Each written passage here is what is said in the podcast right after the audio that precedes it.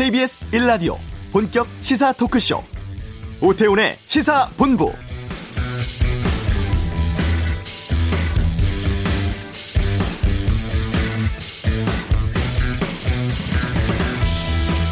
(2차) 북미 정상회담의 장소가 베트남 하노이로 최종 확정됐습니다. 이번 회담에서 북한과 미국이 보다 구체적이고 실질적인 비핵화 또 여기에 따른 상응 조치에 대한 통 큰 합의 이른바 빅딜을 이뤄낼 수 있을지에 관심이 모아지고 있는데요. 이런 가운데 다음 주에 양국이 2차 실무 협상을 개최한다고 합니다. 장소 특정하진 않았지만 북한 김정은 국무위원장의 베트남 국빈 방문을 추진 중인 것으로 알려진 만큼 의전 등의 문제를 위해서 하노이에서 진행할 가능성 제기되고 있습니다. 아마도 이 실무 협상에서 정상회담 합의문 초안을 완성한다는 것이 목표일 것으로 보이는데요. 오태훈의 시사본부 2부 외교전쟁에서 이번 비건 대표의 서울과 평양 일정에 대한 평가 또 북미 정상회담의 진행 상황 등에 대해서 짚어드리겠습니다. 청와대 수석실에서 이라크 외교 특보로 자리를 옮긴 한병도 전 정무수석 아, 잠시 후 이슈 초대석에서 만나서 1년여간의 청와대 생활 또 현 정국에 대한 다양한 이야기 나누겠습니다. 자유한국당 일부 의원들이 5.18 민주화 운동과 유공자들을 폄훼해서 논란되고 있습니다. 정치 구말리에서 다루겠습니다. KBS 라디오 오태훈의 시사본부 지금 시작합니다.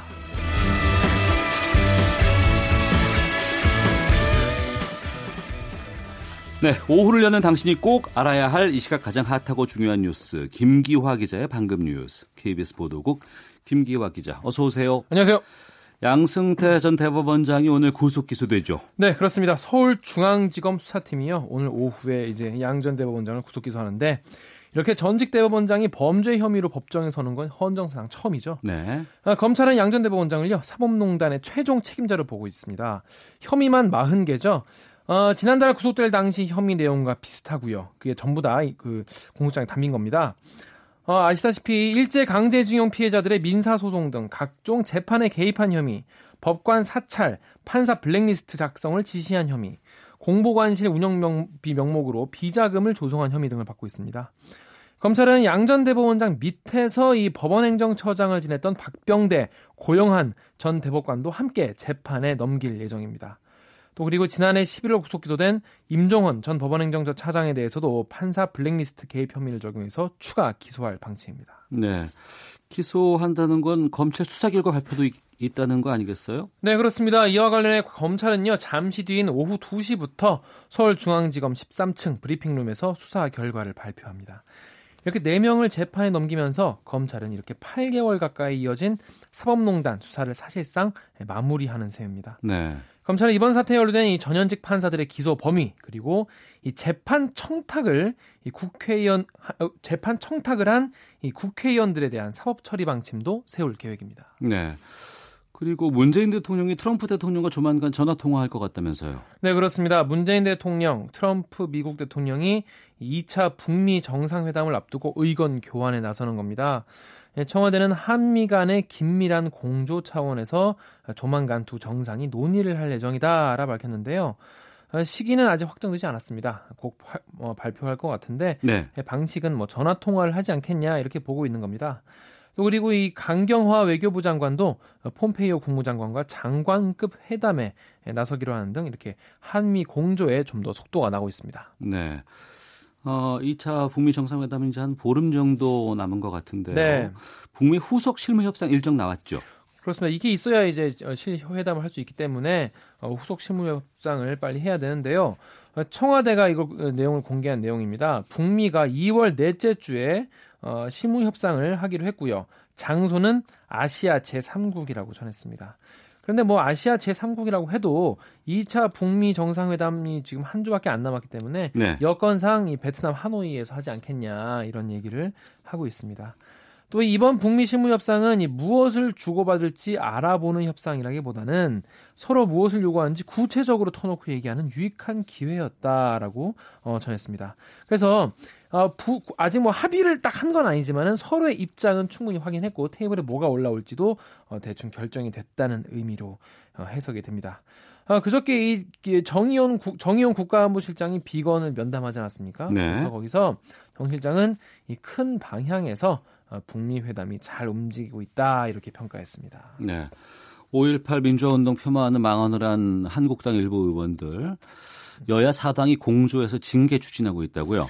네 그렇습니다. 여야 사당 지도부가 5.18을 이 폭동으로 폄훼하는 공청회를 주최했거나 동조 발언을 한 자유한국당 김진태, 이종명, 김순례 의원을 국회 윤리위에 공동 제소하고 의원직 제명까지 추진하는 중징계 방안을 논의했습니다.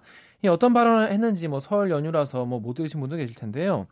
이종명 의원 같은 경우에는 지금 폭동, 그러니까 5.18 민주화 운동을 말하는 거죠. 폭동이 일어난 지 40년이 된 거야. 그러면 한번 뒤집을 때가 된 거 아닙니까? 이렇게 말하기도 했고요. 또 김순례 의원 같은 경우에는 지금 종북 좌파들이 판을 치면서 5.18 유공자라는 이상한 괴물 집단을 만들어내면서 우리의 세금을 축내고 있습니다. 이렇게 얘기도 했어요. 네. 그래서 이에 대해서 어, 이미 더불어민주당, 민주평화당, 정의당은 국회 윤리위 제소와 제명까지 추진을 하겠다라 밝혔고요. 바른미래당도 윤리위 제소에 동참하겠다 이런 입장을 내놓은 상태입니다. 지금 그 민주당 이해찬 대표는 방미 중이거든요. 아. 미국에 있어요. 그래서 오늘 당 최고위원 어, 회의에 입장문을 대독시켰습니다. 그래서 어, 그날 열렸던 그 공청회는 5.18 공청회가 아니라 5.18 모독회였다라면서 어, 한국당이 국민들 앞에 사과하고 새 의원을 출당시키는 등 어, 취할 수 있는 조치를 하길 바란다라고 말했습니다. 바른미래당의 그 손학규 대표도 국회의원들이 역사를 왜곡 폄훼하는 일은 그대로 둘 수 없다면서 윤리위 통해 징계해야 한다라고 밝혔습니다. 특히 민주평화당은 이 대책위를 꾸렸어요. 그래서 국회 차원의 징계는 물론 이 5.18 유공자 출신 의원들을 중심으로 새 의원을 이 모욕, 명예훼손 등의 혐의로 고소 고발하겠다는 계획도 밝혔습니다. 네. 정의당은 오늘 당 상무위원회에서 한국당의 새 의원에 대한 징계, 출당, 제명 절차에 동참할 것을 촉구했습니다. 네, 자유한국당은 지금 어떤 반응이에요? 자유한국당의 김병준 비대위원장은요 오늘 이 어려운 시기에 당에 부담을 주는 행위를 좀 하지 마라 이렇게 얘기했습니다. 그러면서도 관련 의원에 대한 징계는 당 내 문제니까 다른 당들은 신경 쓰지 않았으면 좋겠다라고 밝혔습니다. 그리고 이 재선의 장재원 의원은요 자기 페이스북에다가 우리가 세운 문민 정부가 주도했던 역사 바로 세우기를 통해서 역사적 평가가 끝난 5.18 민주화 운동을 부정하는 주장은 우리 스스로 부정한 행동이다라 말했고요. 네. 사선의 신상진 의원도 어제 페이스북에 5.18의 역사적 의미를 통째로 부정하는 것은 역사 발전에 대한 모리애를 드러낸 것이다 라면서 어, 지금 자유한국당의 몸부림에 나쁜 영향이다라고 썼습니다. 네. 아, 마지막 뉴스 듣겠습니다. 신사업 추진하는 기업에게 정부가 기존 규제를 면제해 주거나 유예해 주는 규제 샌드박스 제도가 첫 심의에 들어갔다고요. 네, 그렇습니다. 산업통상부가요. 통합 산업통상자원부가 이 산업통상규제 특례 심의위원회 첫 회의를 열었습니다. 그래서 이제 기업들이 신청한 4개의 안건을 심의했는데요. 예. 어, 규제 샌드박스 제도의 첫 사례입니다. 이 규제 샌드박스 제도가 뭐냐면요. 기업이 이 새로운 제품이나 기술을 신속히 출시할 수 있도록 불합리한 규제를 면제하거나 유예하는 건데요. 이게 기업이 뭐 어떤 제품이나 기술을 어떻게 내놓을지 모르잖아요. 네. 그래서 그거에 대해서 맞춤형으로 이제 규제를 풀어준다는 건데 어, 지금 올라온 4개 안건은요. 도심 지역 수소 충전소 설치를 설치 또 뭐 디지털 버스 광고 그리고 전기차 충전용 과금형 콘센트, 또 유전체 분석을 통한 건강 건강 증진 서비스 등입니다. 네. 심의위는요 이 안건들 내용이 특별히 뭐 이 국민 생명과 안전에 저해되지 않을 경우에 일시적으로 규제를 면제하거나 허가할 방침입니다. 네. 8541번 쓰시는 분께서 5.18 망언 꼭 처벌해야 합니다. 왜곡된 역사 의식으로 국회의원을 하다니 개탄을 금치 못하겠습니다. 이왕성님 다음 총선 입지를 위한 지지 세력 굳히기 전략으로 보입니다만 역사 부정은 정말 심각한 문제입니다라고 의견도 보내주고 계십니다. 자, 김기화 기자 수고했습니다. 고맙습니다. 자, 이어서 이 시각 교통 상황 살펴보겠습니다. 교통정보센터의 박경을 리포터입니다. 네, 도로 상황은 대체로 수월한데요. 돌발 상황들이 있기 때문에 주의 운전하셔야겠습니다. 제2경인고속도로 안양 쪽으로는 일찍 분기점 부근인데요. 3차로와 갓길에서 승용차 관련 사고 처리 중이라 일대 혼잡합니다. 중부고속도로 남이 쪽으로는 남이천 부근이고요. 갓길에 대형 버스가 고장으로 서 있습니다. 이 때문에 남이천 부근 5km 구간으로 여파받고 있고요.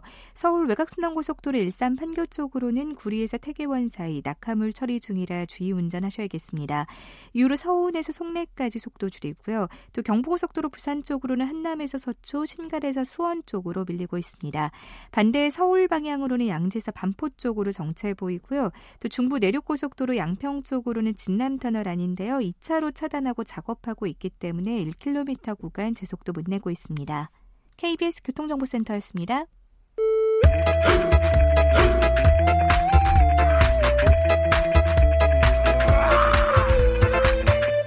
오태우래 시사 본부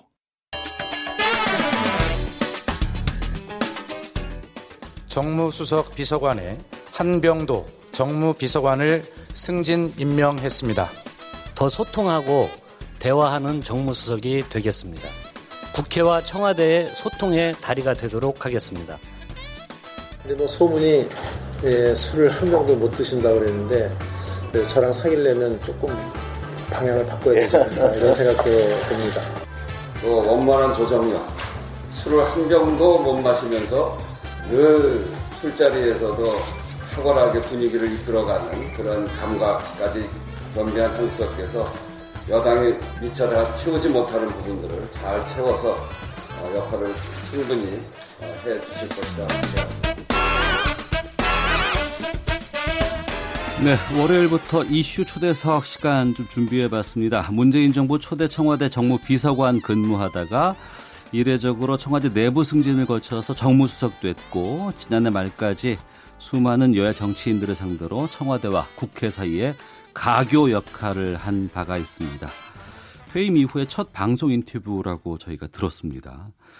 어, 한병도 전 청와대 정무수석과 함께 말씀 나눠보겠습니다. 어서 오세요. 예, 안녕하세요. 초대해 주셔서 감사합니다. 예. 앞서서 지금 저희가 잠깐 좀 말씀 듣고 시작을 했는데 예. 뭐 한병도 술을 못 한다 그래서 별명이 한병도라 이렇게 소개를 예. 지금 많이 예, 예, 하면서 시작을 예. 했는데 정말 한병도 못 하세요? 예. 제가 뭐 대학 때도 네. 활동을 많이 해서 술자리가 많았는데요. 예, 예. 체질적으로 술이 받지가 않습니다. 어, 그래서 뭐 예. 어, 한 병도 어. 어. 실제로 못 마시고요.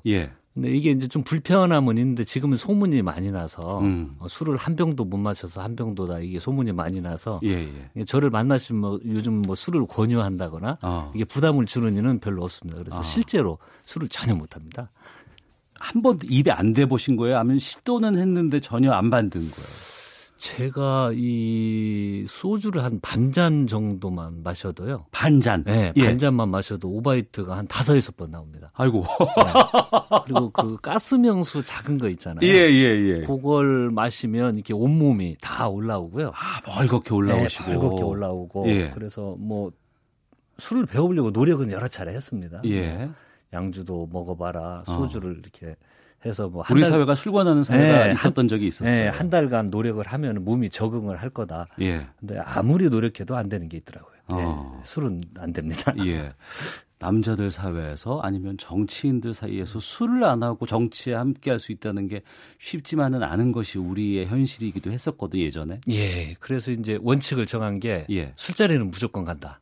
아 오히려 네, 예 어. 그리고 뭐 20명이 모여서 마지막 한 명이 남아도 그 네. 자리에는 꼭 남아 있는다 아. 네, 그런 목표를 가지고 합니다. 그래서 가장 끝까지 안 취하신 유일한 분이겠네요. 네 그렇죠. 어, 근데 이제 취하신 분들이 예, 예. 이야기를 하다 보면 저도 음. 취한 줄 알았다고 어. 이렇게 착각하는 경우가 많습니다. 알겠습니다. 네. 정무수석 자리가 대통령의 정책 추진을 위해서 주로 국회 설득하고 조율하는 자리로 알려져 있습니다. 예. 구체적으로 정부수석이 무슨 일을 하는 거예요? 뭐 두 가지 업무가 주요 업무라고 할 수가 있습니다. 예. 어, 하나는 이제 정무비서관실에서는 방금 말씀하신 예, 국회와의 소통, 예. 어, 이주 업무라고 할 수 있습니다. 정부에서 추진하는 어, 정책의 성과라는 것도 입법적으로 어, 뒷받침이 돼야 되고, 예. 어, 그리고 예산 통과라든지 어, 이런 것들을 위해서 국회와의 예, 협조가 가장 중요한 거이기 때문에 그게 가장 중요한 업무라고 할 수가 있습니다. 또 음. 어, 하나의 비서관실은 이제 자치발전 비서관실이 있는데요. 네. 어, 지금 국정의 하나의 주요 축으로 음. 어, 지방 정부를 저희들이 생각을 하고 있기 때문에 네. 어, 우리 자치발전 비서관실에서는 어, 16개 시도와의 협력 관계를 구축하는 음. 어, 이런 일을 하는 자치발전 비서관 이 두 가지 업무가 어, 주요 업무라고 할 수가 있습니다. 2017년 11월에 임명받고 업무를 수행하셨죠? 아 수석이요. 예, 예, 예. 예. 그리고 나서 올 초에 네네네. 퇴임하신 예, 것이고 예. 저희가 청와대 수석 비서관 가운데 퇴임하신 분들과 인터뷰를 좀 여러 예. 차례 요청을 드렸습니다만 예. 다른 수석들이 다 거절하시더라고요. 아, 그래요? 왜 그러신 거예요? 글쎄요. 좀 뭐 쉬고 싶은 것도 있을 거고요. 아무래도 어, 이렇게 나와서 이야기하는 게 여러모로 좀 부담스러운 어. 면도 있을 거고 그런 예. 게뭐 복합적으로 작용하지 않았을까 하는 생각이 드는데 어. 그럼에도 수락해 주신 이유를 좀 제가 여쭤봐도 될까요? 예. 아니 뭐 그 할 이야기는 예. 또그 궁금하고 이런 것들에 대해서는 음. 할 이야기는 할 필요가 있다라는 네. 어, 생각을 했고요. 어, 그래서 이제 그 요청이 왔습니다. 그래서 예, 예. 고민을 하다가 음. 어, 나가서 뭐 어, 할 이야기 하고 어, 또 궁금해하시는 것들 이야기하는 것도 네. 뭐 중요하다고 이렇게 판단을 스스로 해서 이렇게 나오게 됐습니다. 아, 고맙습니다. 초대해 주셔서 감사합니다. 아, 저희가 고맙습니다. 하나씩 하나씩 그동안에 있었던 여러 가지 상황들 좀 풀어가 보도록 하겠습니다. 만 1년 2개월 정도 청와대 정무속으로 재직을 하셨고 네. 지금 퇴임하신 지는 그럼 얼마나 되신 거죠? 지금 한 달 한 달 정도 된 것 같은데요. 어. 예. 그러니까 문재인 정부 집권 초반을 함께 하신 분인데 예. 그간의 소회부터 먼저 좀 밝혀 주시죠. 예, 뭐 나름 열심히 뛰었다고 어, 자부를 하고 있습니다. 예. 어, 정말 청와대 생활이라는 것이 아침 새벽 어, 일찍부터 또 국회나 뭐 지방정부 업무가 아주 밤 늦게까지 어, 업무를 어, 추진하고 예. 어, 이러한 일이기 때문에 굉장히 바쁜 일정을 소화를 해야 되고요. 음. 그리고 이제 집권 초기에는 제일 기억에 남는 게 아마 시간에 구애 없이 새벽에도 어, 그 북한에서 미사일을 어, 쏘고 아 그랬죠 예예 예, 예, 맞습니다 그것에 대응을 하는 걸로 예. 정부가 예. 어, 시작을 어가 됐기 때문에 초기 단계부터 아주 긴장감이 굉장히 음. 어, 높았습니다. 2017년 말까지만 해도 북한에 대한 핵미사일에 대한 우려들, 예. 경고들이 상당히 우리 사회에 걱정이 많이 됐던 부분이었죠. 예. 어, 어. 일단 그 평화에 대한 우려가 많으면서 우리 국내적인 우려뿐만이 아니고 국제사회에서 발휘보는 우려가 복합적으로 작용을 하면 경제에도 악영향을 주고 네. 불안해 보이고 이런 요인들이 작용을 하는데 그래서 참 음, 어렵게 출발을 했는데 음. 어, 정말 평창 동계 올림픽 이후에 네. 드라마틱하게 이런 평화 분위기가 정착이 되고 그 위에 뭐 북한의 미사일 발사도 한 차례 없었을 뿐만이 아니고 네. 지금 이제 2차 북미 정상회담을 눈앞에 두고 있고 어 그렇지 않습니까? 그래서 예. 이런 드라마틱한 변화 어 이런 것들을 그 현장에서 이렇게 체감할 수 있었고 예. 어 또 그건 뭐 보람 있는 부분도 있고요. 어. 어 그런 것이 가장 기억에 남습니다. 평창 동계올림픽을 앞두고 여러 가지 북한과의 긴장이 고조되고 있는 상황에서 예. 6개월 만에 또 남북 정상회담을 하지 그렇죠. 않았습니까? 예, 지금 3차례 정상회담을 했습니다. 예. 언제쯤부터 어 우리 남북이 만날 수도 있겠다라는 기대감을 갖기 시작하셨어요? 음, 글쎄요. 저희들은 어 초기에부터 대화와 협력 어 그리고 평화에 대한 이런 의지를 뭐 어, 계속 제기를 했었고요. 예. 어, 그것에 대한 북측에서 어, 답이 왔죠. 그런데 음. 예, 이게 이제 너무나 오랫동안 불신과 갈등 아. 음, 이런 게 거의 정착되다시피 했기 때문에 예. 어, 서로 간에 신뢰가 없었는데 음. 그 물꼬가 터지면서부터 서로 대화가 시작되고 신뢰도 조금씩 쌓여 나가고 네. 또 북미 간에도 어, 서로 간에 믿지 못하는 부분들이 아주 많잖아요. 예. 네, 근데 이제 1차 북미 정상회담, 2차 북미 정상회담에서는 좀 더 미래 지향적으로 음. 성과가 나오는 어, 좀 더 평화를 어, 지향하는 쪽으로 변화가 되지 않을까 그렇게 생각을 합니다. 네. 예. 문재인 대통령이 정무수석 임명하시면서 뭐라고 따로 말씀하신 게 있었습니까? 예, 일단 정무 역할이 저희들이 이제 과거와는 다르게 예. 이 많이 소통을 가장 강조를 하셨습니다. 음. 소통은 음. 제가 여야 국회의원들님들 정말 많이 예, 만났거든요. 예. 야당 의원님들도 많이 만나고 아. 어, 그리고 자주 어, 소통을 하고 그 소통을 통해서 어, 성과를 내야 된다는 걸 가장 강조를 첫 번째 일성으로 하셨습니다. 예. 여야 의원들을 많이 만나셔야 되는 자리잖아요. 예, 예. 어. 나경원 자유한국당 원내대표 취임 축하난 들고 예방한 게 아마 언론에 잡히는 정무수석으로서의 거의 마지막 역할이었던 것으로 예, 생각이 예, 듭니다. 예. 정치인들 예방하면서 특히 야당 쪽 만나면서 가장 부담되고 어려웠던 건 어떤 걸 꼽으실까요? 아니요, 뭐 그렇게들 뭐 주변에서도 야당 의원님들 만나는 거 부담스럽고 예. 가기 싫지 않냐 그런데 그렇지 않습니다. 아 그래요? 어 그럼요. 그또 어. 어, 많은 의원님들은 제가 17대 의원 시절에 네. 어, 이미 어, 서로 알았던 분들이고 음. 어, 그렇기 때문에 뭐 가는 것 자체가 아, 큰 부담이 있지는 않고요. 예. 물론 만나면서 서로 주장이 달아, 달라서 음. 어, 서로 뭐 어, 의견 충돌이 있을 때도 있죠. 예. 자주 만나고 소통하다 보면 어떤 공감대를 또 이룰 수 있는 어, 부분도 있기 때문에 예, 예. 중요한 건 어, 자주 만나서 논의하고 어. 어, 그런 것 자체가 부담스럽고 그러지는 않았었습니다. 아, 그래서요? 예, 예, 예. 하지만 정치적으로 이슈가 되거나 음. 여러 가지 문제점들이 불거지고 공격할 때는 만나실 때 참 힘드실 것 같던데. 그렇죠. 뭐, 뭐 대표적인 사건들이 어떤 게 있었을까요? 이뭐 우리 뭐 경제 정책이나 예. 그리고 사실과 다른 어떤 이런 어. 이야기들을 사실인 것처럼 이야기하고 예, 예. 뭐 이럴 때는 저는 또 어, 거기에 대한 아주 구체적인 어, 사실관계는 이런 걸 놓고 막 어, 논쟁을 하죠. 어. 논쟁을 하는 그런 경우들이 참 많았었습니다. 예. 어, 그런데도 어, 어느 선을 지키면서 이야기를 하면은요, 예. 어, 대화가 되고 그렇습니다. 그래서 음. 이제 그런 어떤 정책적인 의견의 차이나 이런 걸 가지고 서로 어, 뭐, 충돌도 하고, 네. 의견 대립도 하고, 이런 것들에 대해서는 그것 자체가 아, 부담 있지는 않았습니다. 다른 수석들은 그래도 그 일에서 직접적으로 야당을 만나진 않지만, 예. 정무수석은 또 계속 만나야 될 저는 계속 만나야 됩니다. 예. 그러니까 경제적으로 여러 가지 문제점들이 제기한 게 많았었던 것 예, 같고요. 예, 예. 그리고 청와대 직접 공격하는 것보다는 뭐 이 수석이라든가 비서관 쪽의 공격들이 참 많이 있었던 한 해였던 것으로 기억이 나거든요. 예, 예, 예, 뭐 탁현민 행정관도 그랬고 뭐 네. 뭐 조국 수석에 대한 공격들도 있었고 임종석 어, 수석에 대한 뭐 선글라스 논쟁이라든가 이런 네. 부분들이 그런 거 어떻게 하셨어요? 어, 가수 사실대로 이야기를 하죠. 예. 아, 한 예만 들어보자면 우리 그 제가 임종석 실장님은 대학 때부터 친구입니다. 예, 예. 아, 그러니까 벌써 지금 한 30여 년이 어. 다 됐나요? 아주 오래된 친구인데 실제로 눈이 안 좋습니다. 햇빛을 바로 그 저희들이 뭐 여름에 같이 이제 대학 이후에 예, 예. 해수욕장을 놀러 가고 그러면 임종석 실장은 꼭 선글라스를 썼었습니다. 아 그래요? 예, 예. 이게 눈 자체가 갑자기 햇빛을 보면 이렇게 반응을 어. 이렇게 하는 그게 있어서 그게 일상적으로 그 선글라스를 끼고 이렇게 생활을 하고 그랬거든요. 예. 그래서 제가 이제 만나면 음. 아, 실제 눈이 안 좋아요.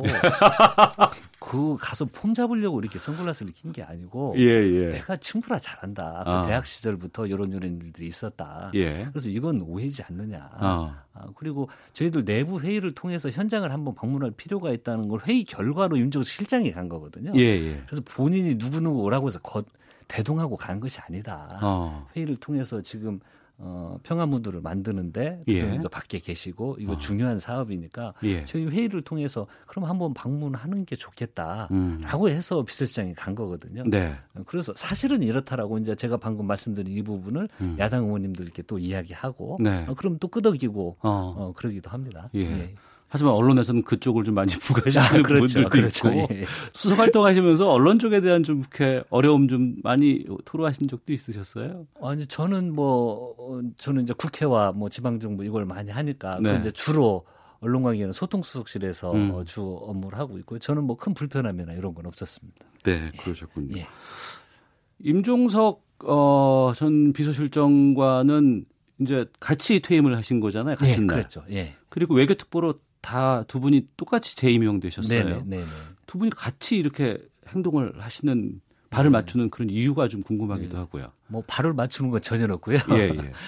이제 뭐 우리 임종석 실장께서는 그 엄, 비서실장 하는 과정에 그 유해와의 그 우호 협력 관계를 증진하는데 상당한 역할을 했거든요. 네, 네. 그걸 통해서 그쪽과 어떤 인적 네트워크가 음. 어, 구성이 되고 있고요. 예. 어 저도 어, 이라크 아주 인연이 오래됐습니다. 아, 예. 이미 그 참여정부 때 저희들이 이라크 군 파견 이후에 음. 어, 이라크와 이제 좀 더 친밀한 관계가 어, 시작이 되고 그랬는데 네. 그 이후에 제가 지금 개인적으로 예전부터 알았던 분이 음. 이번에 신임 총리가 되셨습니다. 예, 그분을 예. 제가 한국에 초청도 했고 아. 또 제가 이라크에 가면 그분의 개인 안가를 내주실 정도로 이렇게 가까운 분인데 예. 네, 그분이 이렇게 총리가 되셨기 때문에 아. 어, 양국 간의 주요 뭐 어떤 경제적 교류, 문화적 교류 이런 걸 가장 잘 할 수 있는 어떤 역할을 할 수 있는 어, 요런 분위기가 조성돼 있기 때문에 네. 예, 그렇게 같이 일을 하는 겁니다. 음.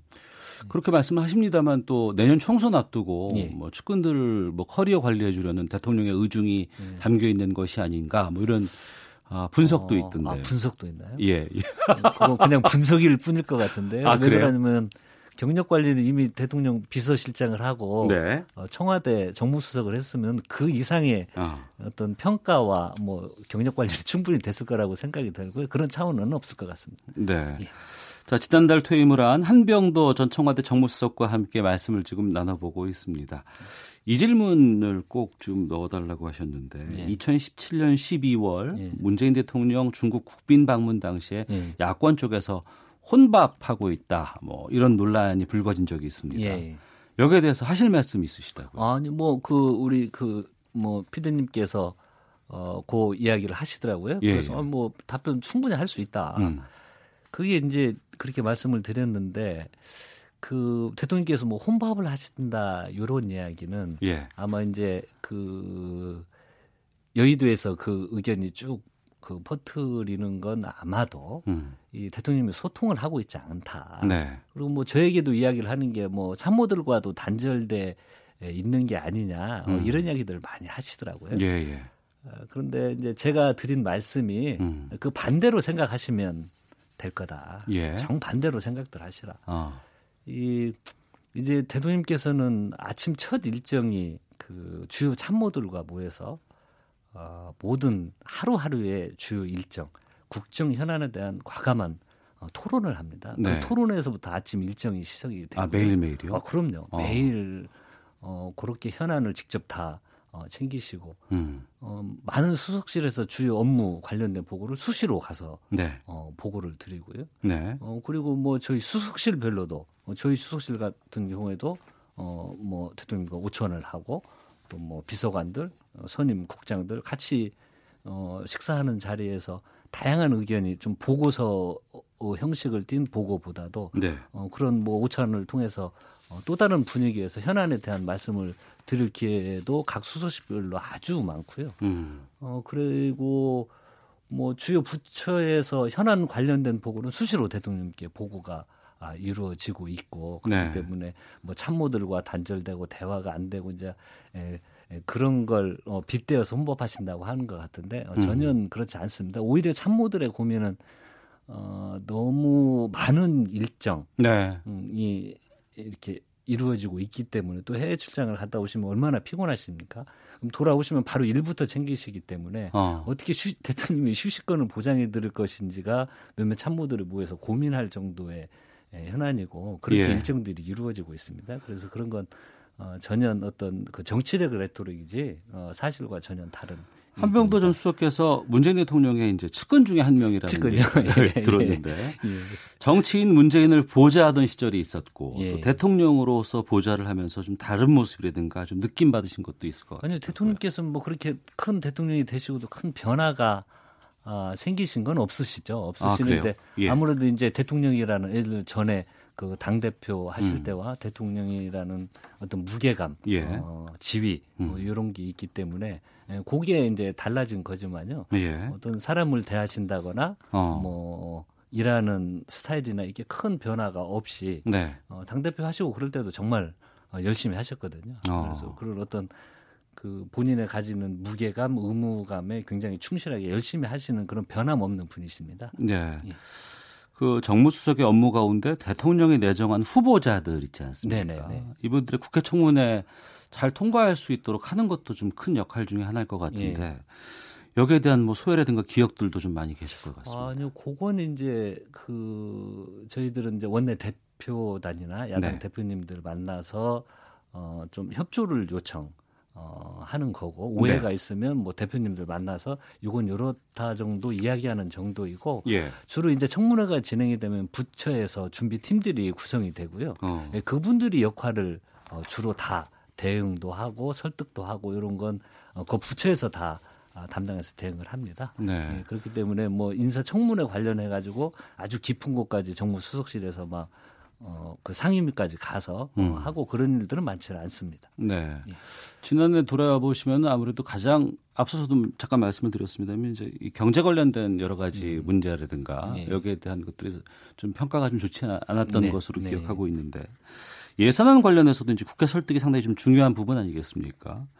예산 전국 때마다 야당의 이제 반발 일으켰던 이슈가 바로 소득 주도 성장 관련된 여기에 대한 실효성 논란들이었던 네. 것 같아요. 이 부분에 대해서도 좀 말씀해 주시죠.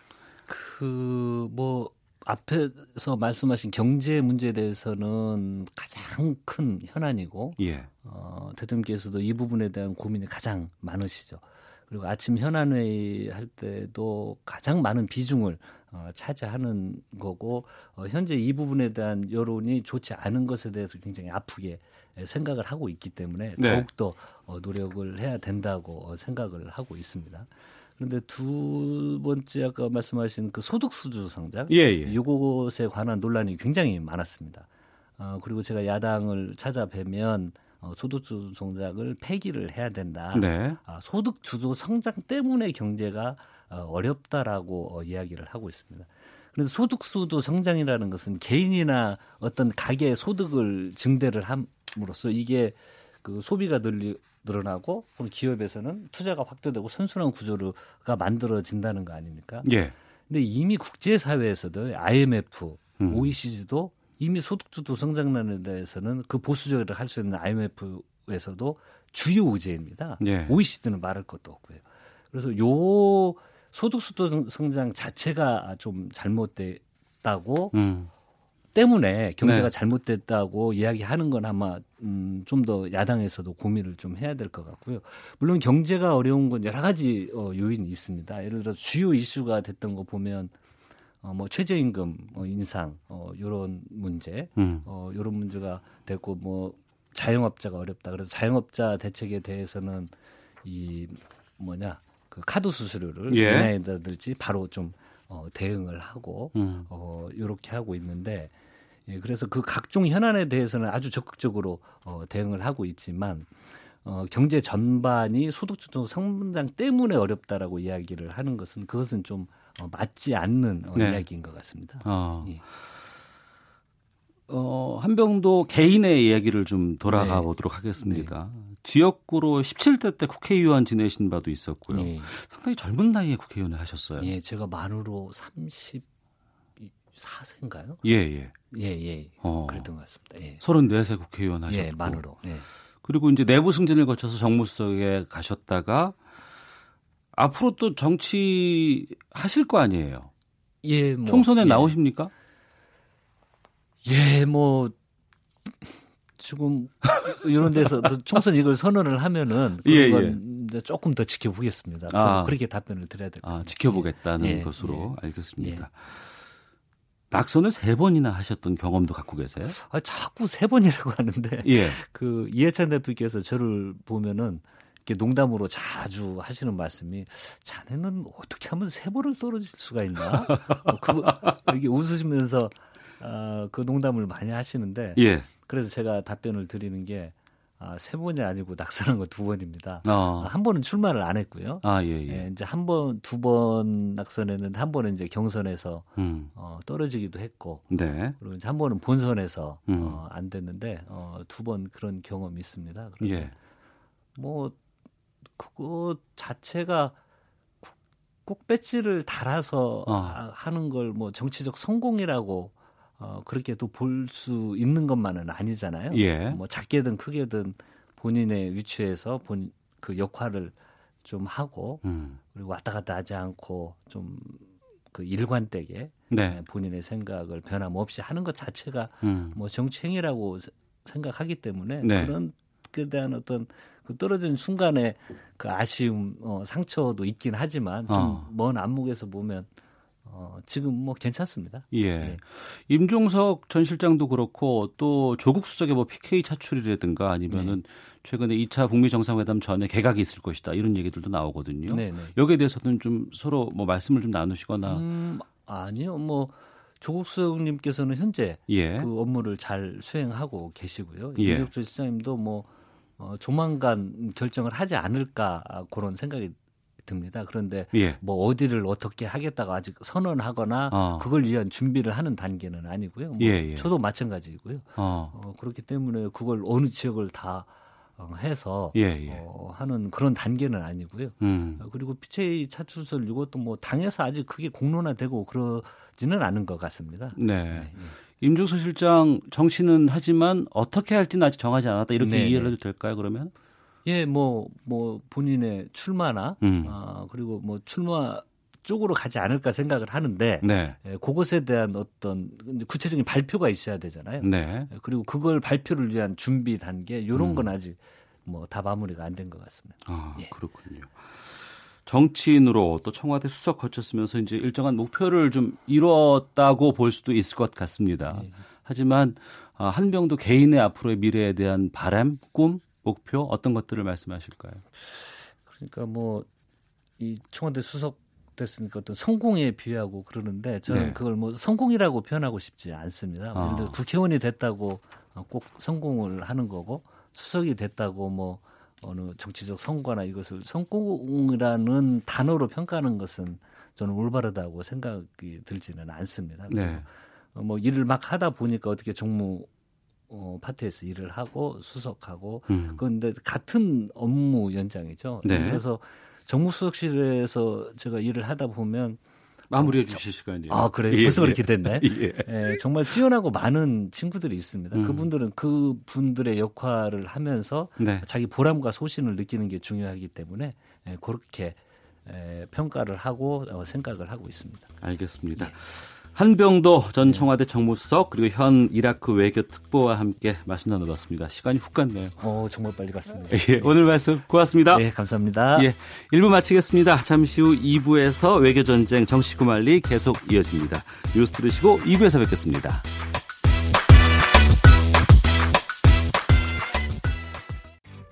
야, 아 왜? 점심시간에 뭐하냐? 자야지. 야, 그러지 말고 이거 한번 들어봐. 아, 뭔데? 지금 당장 라디오를 켜봐. 나른한 오후 깨울 시사 토크쇼. 모두가 즐길 수 있고 함께하는 시간. 유쾌하고도 신나는 시사 토크쇼. 오태훈의 시사본부. 네, 스티브 비건 미 국무부 대북 정책 특별 대표 일주일간의 서울 평양 일정을 마무리하고 어제 미국으로 갔습니다. 한미 정상 곧 전화 통화를 통해서 북미 협상에 대한 의견 교환할 예정이라고 하죠. 김현욱 교수의 외교 전쟁에서 여기에 대해 살펴보도록 하겠습니다. 국립외교원 김현욱 교수 연결하겠습니다. 안녕하십니까? 네네, 안녕하세요. 예. 비건 대표 평양 갔다가 이제 다시 내려왔고 강경화 외교부 장관을 만난 자리에서 북한과의 논의가 생산적이었다라고 말을 했거든요. 이 생산적이라는 표현을 썼다는 게 어떤 상황입니까? 아, 지금 상황이 예측했던 것처럼 아주 디테일하게 합의가 나온 그런 상황은 아닌 것 같아요. 어. 어, 시당초 이제 스톡홀름에서 남북미 3자 간에 많은 협의를 했다. 네. 근데 이제 그 이후에 또 이제 김혁철 대표로 바뀌지 않았습니까? 예, 예. 어, 그래서 아마 이제 비건 대표하고 이제 김혁철 대표 간의 실질적인 협상은 이번이 처음인데. 네. 어, 이제 많은 분들이 이번 그 평양행에서 비건 대표가 아, 북한 측하고 상당한 부분의 그 합의문 초안 작성 내지는 어, 우리가 궁금해하는 상응 조치와 비핵화 관련해서 디테일 협상과 어느 정도 합의가 나오지 않을까 하는 그러한 기대가 있었는데 예. 지금 보니까 뭐 입장 차이만 확인하고 돌아온 그러한 분야 지금 분위기인 것 같아요. 아 그래요? 네네. 어. 그래서 생산적이다라고 하는 게 결국 그 양측이 내놓을 수 있는 가능한 요구할 수 있는 네. 모든 그 어젠다와 가능한 그러한 카드를 다 보여주고 얘기를 하고 어. 아, 하지만 입장차가 상당히 좀, 어, 좀 분명하게 좀 갈렸다. 네. 그래서 우리가 기대했던 뭐 상응 조치와 비핵화 간의 뭐 어느 정도의 딜, 그게 스몰딜이든 빅딜이든 그러한 것은 아직까지는 조금 없는 것 같습니다. 그러면 2박 3일간의 긴 일정, 어떻게 보면 길다고 할 수 있는 일정 중에서 그 정도 접근은 이루어지지 않았다고 지금 판단하시는 거네요. 그러니까요. 어, 지금 2박 3일 비건 대표가 가서 김혁철 대표하고 많은 얘기를 했을 텐데, 네. 뭐 보면은 이제 김혁철 대표만 만난 게 아니라 뭐 김영철 그 부위원장도 만났고 또 다양한 인사들을 만났다고 지금 얘기가 나오고 있고 어 또 이 어젠다 의제뿐만이 아니라 그 정상회담의 어떤 장소 어 뭐 프로토콜 뭐 경호 문제, 의전 문제 이런 것까지도 논의를 했던 걸로 보이면 네. 아마도 이번 평양 방문의 결과 중에서 가장 그래도 진전이 있었던 것은 결국은 정상회담 장소를 정했다는 것. 네. 그리고 거기에서 어떤 일정과 어, 어떤 동선을 가지고 그리고 뭐 어떤 그 정상회담의 어, 그 순서 어, 스케줄 뭐 이러한 의전 관련 사안이 더 많은 어, 진전이 있었던 것이 아니냐 이렇게 생각을 합니다. 네. 청와대 발표를 보면은 트럼프 대통령과 문재인 대통령이 전화 통화 곧 한다고 하거든요. 네. 그럼 여기에서는 어떤 것들이 논의가 될까요? 뭐 아무래도 그 미국 측의 입장을 전달을 하겠죠 트럼프 대통령은요. 어, 이 미국 입장이 조금 많이 유동적으로 바뀌고 있는데 네. 원래 초반에 그, 그 트럼프 대통령 임기 초반 때 미국 입장은 선 비핵화 후보상이었어요. 네. 완전히 다 비핵화 한 다음에 보상을 해주겠다. 근데 작년 말에 조금 분위기가 바뀌기 시작을 했거든요. 예. 이제 그때 비건 대표가 한국에 와서 뭐 인도적 지원 얘기를 하면서 어 조금 무르익었던 것들이 결국은 초기 단계 비핵화하면 초기 단계 제재 완화해 줄 수 있다 이런 얘기가 조금씩 나와서 음.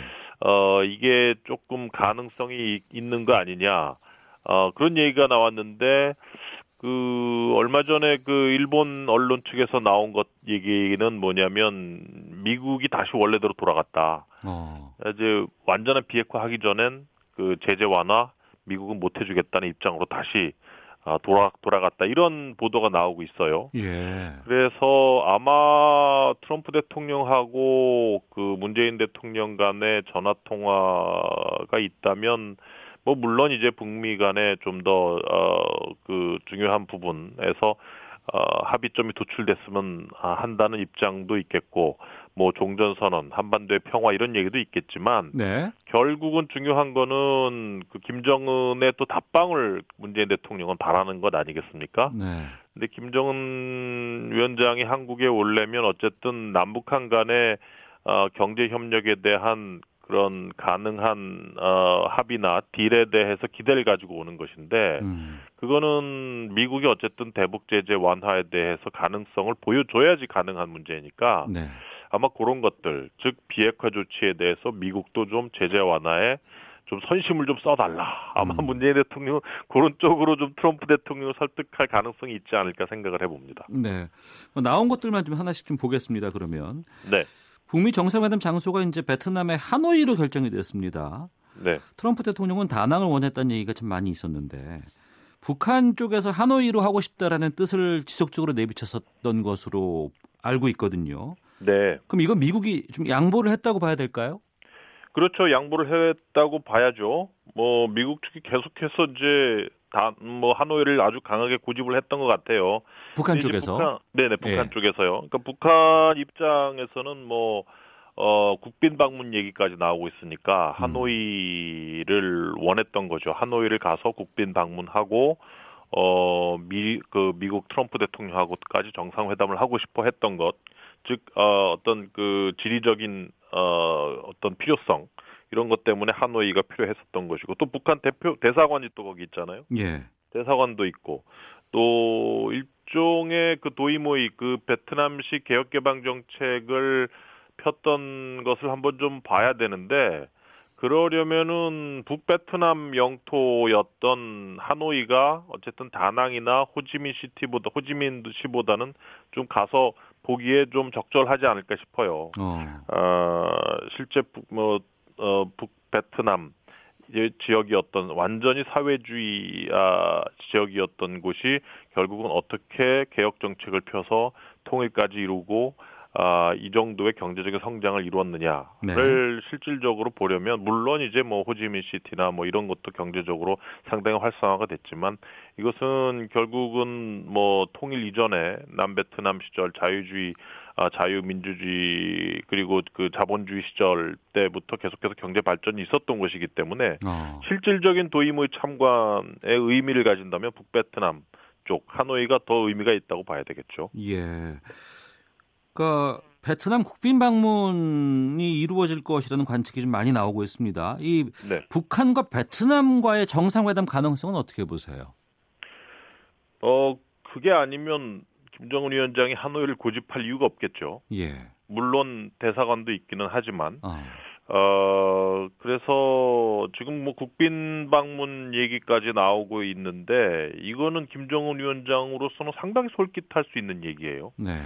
지금 김정은 위원장 그 임기 시작한 다음부터 국빈 방문해서 갔던 곳이 없어요. 음. 중국하고도 뭐 한 네 차례 정상회담을 했지만 다 뭐 비공식, 공식, 국빈은 없었단 말이죠. 네. 물론 이제 한 3월, 4월 정도 예정되는 한국 방문이 이루어진다면 그건 글쎄 그것도 국빈 방문을 할 수 있을까요? 국내 여론이 보수 측 여론이 상당히 거기에 대해서 반대를 할 수 있을 텐데 음. 어쨌든 국빈 방문으로 베트남을 간다면 이거는 김정은 위원장으로서 또 북한이라는 국가에게도 상당히 국제 사회로부터 이제 대접을 받는다. 네. 이제는 정상적인 국가의 반열에 뭐 외교적인 어떤 그 프로토콜 상에서 반열에 올라섰다 이런 거를 상징적으로 많이 의미를 하기 있기 때문에 어. 뭐 상당히 솔깃할 수 있는 내용일 수 있죠. 예, 이루어진다 그러면은 북미 정상회담 앞에가 날까요? 뒤가 날까요? 어, 글쎄요. 아주 좋은 질문이신데.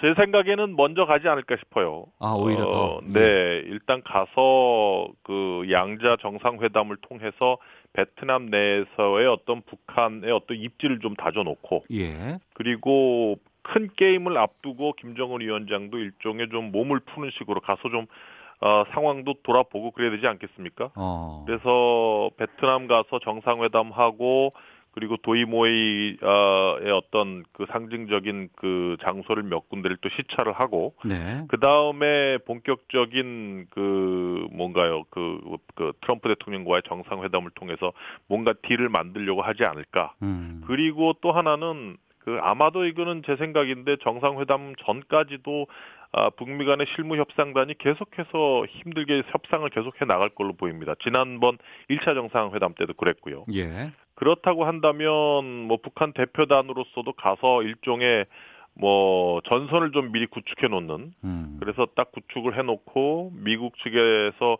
미리 오는 또 트럼프 대통령 측과 같이 오는 그러한 실무진과 계속 협상을 하기 위해서는 그래도 먼저 가서 준비를 해 놓는 게 네. 김정은 위원장에게도 유리하다 이렇게 봅니다. 앞서 김현욱 교수께서는 비건의 평양 방문 때도 어, 일정 정도의 의견 차가 좁혀지지 않은 것 같다라고 알려주셨는데요. 네. 그렇게 된다 그러면 다음 주 초쯤 열릴 실무 회담 여기서 모든 게 다 결정되지 않겠습니까? 어 글쎄요 이게 뭐 다음번 한 주로 끝날지 그러면은 그 다음 주는 이제 정상회담이 되나요? 예, 예. 예. 시간이 그, 많이 없어요, 이제. 네, 이제 뭐 17일 날 시작이 된다니까 그때 만나서 며칠 하고 나면은 뭐 한 3, 4일 정도 있으면 정상회담인데 음, 글쎄 지금 상황에서 보면은 오히려 북한 측은 김정은 위원장과 트럼프 대통령의 정상회담에서 양자 간에 뭔가 담판을 하려고 하는 그러한 가능성도 염두에 두고 있는 것 같아요. 네. 그러니까 아직까지도 꿰어진 게 없다. 비핵화 상황 조치 간에 이 딜이 맺어진 게 없다고 한다면 그리고 지금 상황 속에서 김정은 위원장은 어쨌든 제재를 풀어가지고 북한 경제를 살려야 되는 게 일종의 목적이고, 예. 뭐 트럼프 대통령은 비핵화가 목적인데, 음. 지금 그, 그 제재 완화 안 해주고 종전선언이나 연락사무소 정도 줄 가능 주, 주겠다 미국 이렇게 생각을 한다. 네. 그러면 그 김정은 위원장이 그 정도 받아가지고 비핵화 해줄까요? 음. 저는 힘들다고 보거든요. 네. 그러면 제가 보기에는 그런 미국의 태도라면 이번에 정상회담에서 어, 빅딜이 나오기는 조금 어려워진 것이 아니냐. 어. 어, 그렇기 때문에 small deal 수준으로 갈 가능성이 높고 예. 뭐, 뭐 일단 그렇게 봅니다. 근데 어. 물론 뭐 빅딜 가능성도 있긴 하지만 제가 예, 예. 보기에 그런 정도의 빅딜은 김정은 위원장과 트럼프 대통령 또 정상회담 기간도 이틀이나 되기 때문에 예. 그때 아마 직접 트럼프 대통령과 담판을 하려고 하지 않을까 싶습니다. 아 현장에서 담판이 이루어져야 가능할 것 같다 빅딜은. 네네. 어 small deal로 끝난다 그러면은 트럼프 대통령의 미국 내 입지도 상당히 좀 위험해지는 거 아니겠습니까? 아 그렇죠. 지금 상황에서 어, 대북 정책에 대한 비판이 상당히 거세지고 이미 거세지고 있어요. 예. 어, 여론도 상당히 나빠지고 있고요. 작년도 1차 정상회담 어, 싱가포르에서 할 때 미국 국민들의 반 이상이 북미 간 협상 대화에 찬성을 했는데 지금 50% 이상이 반대로 돌아섰단 말이에요. 음. 그리고 뭐 엘리트층은 뭐 당연히 계속해서 반대 여론을 내고 있고 의회에서도 상당히 안 좋고 지금 트럼프 대통령과 측근들이 꿋꿋이 이것을 이어가고 있는 상황인데 네. 여론이 더 안 좋아진다. 그러면은 조금 트럼프 대통령도 계속 밀어붙이기에는 좀, 어, 상당히 좀 힘에 붙일 수 있죠. 네.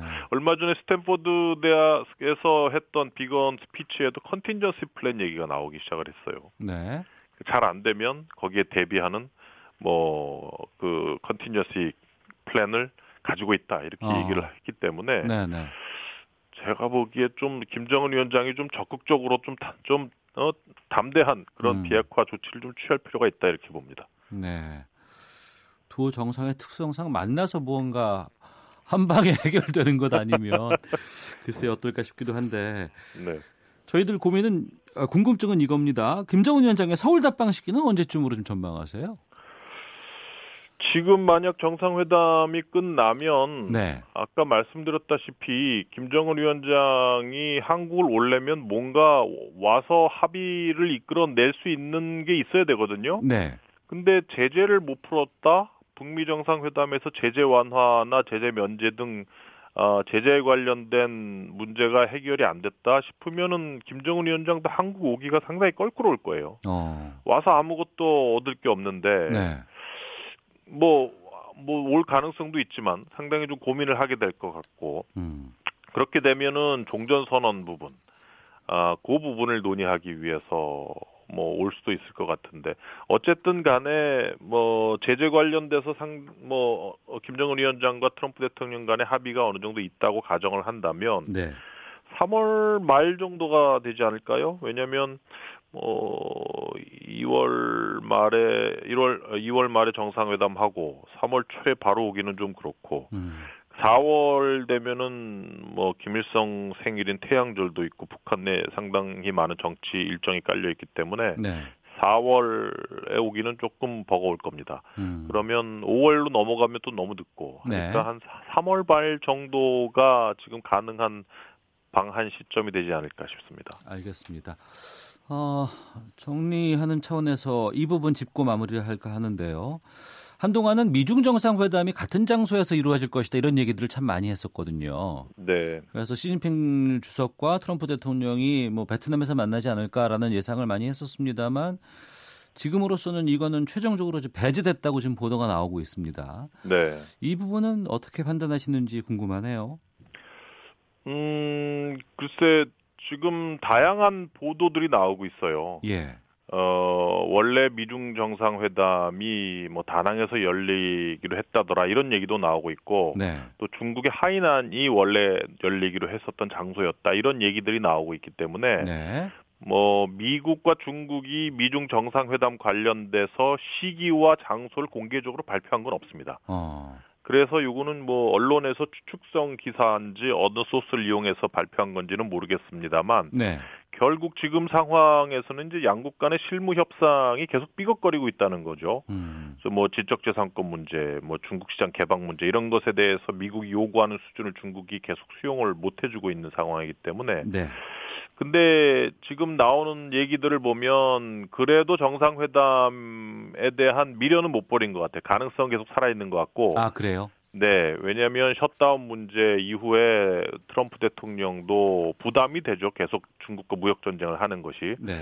그래서 가장 중요한 것은 미국이 원하는 수준으로 협상에서 중국을 끌어들이는 것, 중국을 협상 설득을 하는 게 가장 일차적인 그러한 음. 목적이고 만약 그것까지 안 된다면 어, 아마 무역 전쟁으로 돌아갈 가능성도 있다 저는 그렇게 봅니다.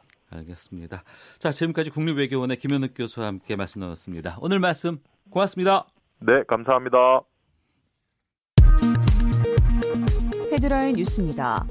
자유한국당을 제외한 여야 4당이 5.18 광주 민주화운동을 폄훼하는 내용의 공청회를 개최한 한국당 의원들을 국회 윤리위원회에 공동 제소하기로 했습니다. 당권 주자 6명이 전당대회 연기를 요청한 것과 관련해 자유한국당 선거관리위원회는 실무정부로 연기가 어렵다고 재확인했습니다. 피부로 느끼는 체감 경기가 좋아지려면 청년층의 고용 여건을 개선하고 대기업과 중소기업 사이의 균형 발전이 필요하다는 분석 결과가 나왔습니다. 우리나라의 휴대전화 보급률은 100%로 나타났고 이 가운데 스마트폰 사용자들이 95%를 차지해 조사 대상 국가들 가운데 스마트폰 보급률이 가장 높은 것으로 조사됐습니다. 앞으로는 시외버스 이용객 부담 완화를 위해 시외버스 정기권 정액권이 발행됩니다. 지금까지 헤드라인 뉴스 정원 나였습니다. 이어서 기상청의 송소진 씨 연결합니다. 미세먼지와 날씨 정보입니다. 아직은 찬바람이 다소 강하게 불고 있어서 대기 확산이 원활한 상태입니다. 오늘도 미세먼지 농도는 전국이 좋음에서 보통 단계를 유지하겠습니다. 하지만 내일은 추위가 풀리는 대신 다시 미세먼지 농도가 높아질 전망이어서 주의를 하셔야겠습니다. 오늘 하늘은 전국이 대체로 맑겠고 한낮 기온은 서울 2도, 대전, 광주 4도, 대구 5도 등으로 어제보다 1, 2도 정도 높겠습니다. 내일은 오늘보다 기온이 기온이 2, 3도가량 더 오를 전망이고요. 내일도 맑은 날씨가 이어지겠지만 새벽에 경기 남부와 충청 북부에는 눈이 날리는 곳이 있겠습니다. 한편 지금 전국 대부분 지역에 건조특보가 발효 중이어서 불조심하셔야겠습니다. 현재 서울의 기온은 0도입니다. 미세먼지와 날씨 정보였습니다. 이어서 이 시각 교통 상황을 KBS 교통정보센터 박경은 씨가 전해드립니다. 네, 하루 중 도로 오가기 수월한 시간대입니다. 먼저 고장난 차 때문에 정체됐던 중부고속도로 남이 쪽인데요. 남이천 부근 지금은 지나기가 수월합니다. 고장으로 서 있던 대형 버스 처리됐습니다. 서해안 고속도로 목포 쪽으로는 용담터널 부근이고요. 2차로에서 타이어 조각 처리하고 있고요. 또 평택 제천 고속도로 제천 쪽으로 평택 고덕 부근입니다. 3차로 막고 낙하물 처리하고 있기 때문에 주의 운전하셔야겠습니다. 경부고속도로 서울 쪽으로는 양재에서 반포 쪽으로 밀리고요. 반대 부산 방향 한남에서 서초 쪽으로 정체입니다. 서울 외곽순환고속도로 일산 판교 쪽으로 중동에서 송내 쪽으로 밀리고 있고요. 서울 시내는 내부순환도로 성산 방향입니다. 종암분기점과 기름램프 사이인데요. 추돌 사고 발생했습니다. 북부간선도로 원룸 분기점 부근부터 여파받고 있습니다. KBS 교통정보센터였습니다.